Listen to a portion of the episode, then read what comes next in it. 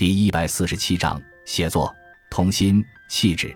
答：婚姻与家庭。杂志读者问：一，您写了许多人生感悟，是否可以把他们都看作您的人生经历的折射？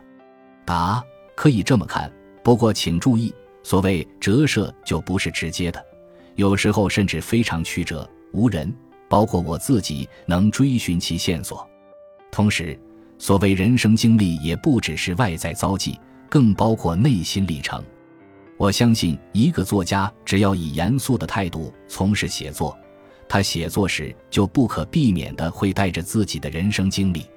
也就是说，他所表达的最基本的精神内涵，确实是属于他的，是他从生活中感悟到的。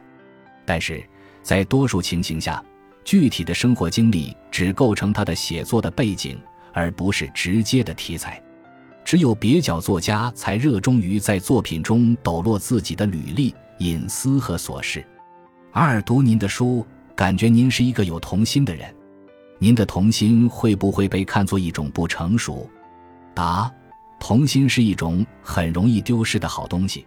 如果我真的没有丢失，我应该庆幸，就不太在乎别人说我不成熟了。不过，按照我的理解，童心和成熟并不互相排斥。一个人在精神上足够成熟，能够正视和承受人生的苦难，同时心灵依然单纯，对世界仍然怀着儿童般的兴致，这完全是可能的。我不认为麻木、僵化、世故是成熟，真正的成熟应该具有生长能力。因而吴宁说，在本质上始终是包含着童心的。三，从您的作品看，您的性格中好像含有一些女性气质。您如何看待男人身上的女性气质以及女人身上的男性气质？答：其实要确定一种气质究竟是男性气质还是女性气质，这是很困难的。至于据此来评优劣，就更是冒失了。通常以女性为阴，男性为阳，于是把敏感、细腻、温柔等阴柔气质归于女性，把豪爽、粗犷、坚毅等阳刚气质归于男性。我怀疑很可能是受了语言的暗示。有一种说法，男人而具女性气质，女人而具男性气质是优秀的征兆。我承认这种说法有一定道理，即如果男人的力有温柔的表达，女人的没有恢宏的气度，便能取得刚柔相济的效果。但是，倘若一个男人缺乏内在的力，阴柔气质在他身上就会成为令人恶心的娘们气。一个女人缺乏内在的美，阳刚气质在她身上就会成为令人反感的爷们气。总之，重要的是内在的素质，是灵魂的力度和精致。唯有这才能赋予一个人的性格以风格，使男人和女人身上的不论男性气质还是女性气质都闪放出精神的光华。四，在大学里，好像女生更喜欢你的书，一些男生认为。写人生应该写得更现实、更沧桑些，您同意他们的看法吗？答：一个作家无法选择自己的读者，他的读者群是自发形成的。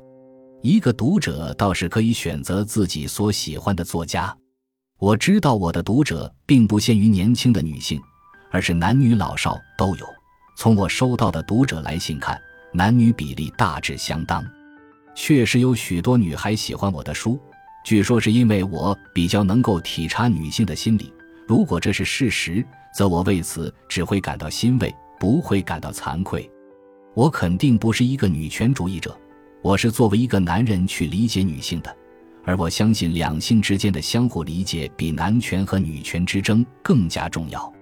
我当然同意写人生可以写得更现实、更沧桑些，但是小伙子们，你们可知道，这并不难。难得是肩着现实的重负写理想，怀着沧桑的心情谈风月。五，您认为自己是一个成功而幸福的男人吗？答：我觉得这个问题很陌生，我从来不向自己提这样的问题，因为我认为给自己做这么笼统的鉴定是毫无意义的。我不认为自己是一个成功而幸福的男人，也不认为自己是一个失败而倒霉的男人，和大多数男人一样。我是一个有过成功也有过失败，体验过幸福也体验过苦难的男人。如此而已。在我看来，所谓成功是指把自己真正喜欢的事情做好，其前提是首先要有自己真正的爱好及自己的真性情，舍此便只是名利场上的生意经。而幸福则主要是一种内心体验，是心灵对于生命意义的强烈感受，因而也是以心灵的感受力为前提的。所以，比成功和幸福都更重要的是，一个人必须有一个真实的自我，一颗饱满的灵魂。它决定了一个人争取成功和体验幸福的能力。感谢您的收听，本集已经播讲完毕。喜欢请订阅专辑，关注主播主页，更多精彩内容等着你。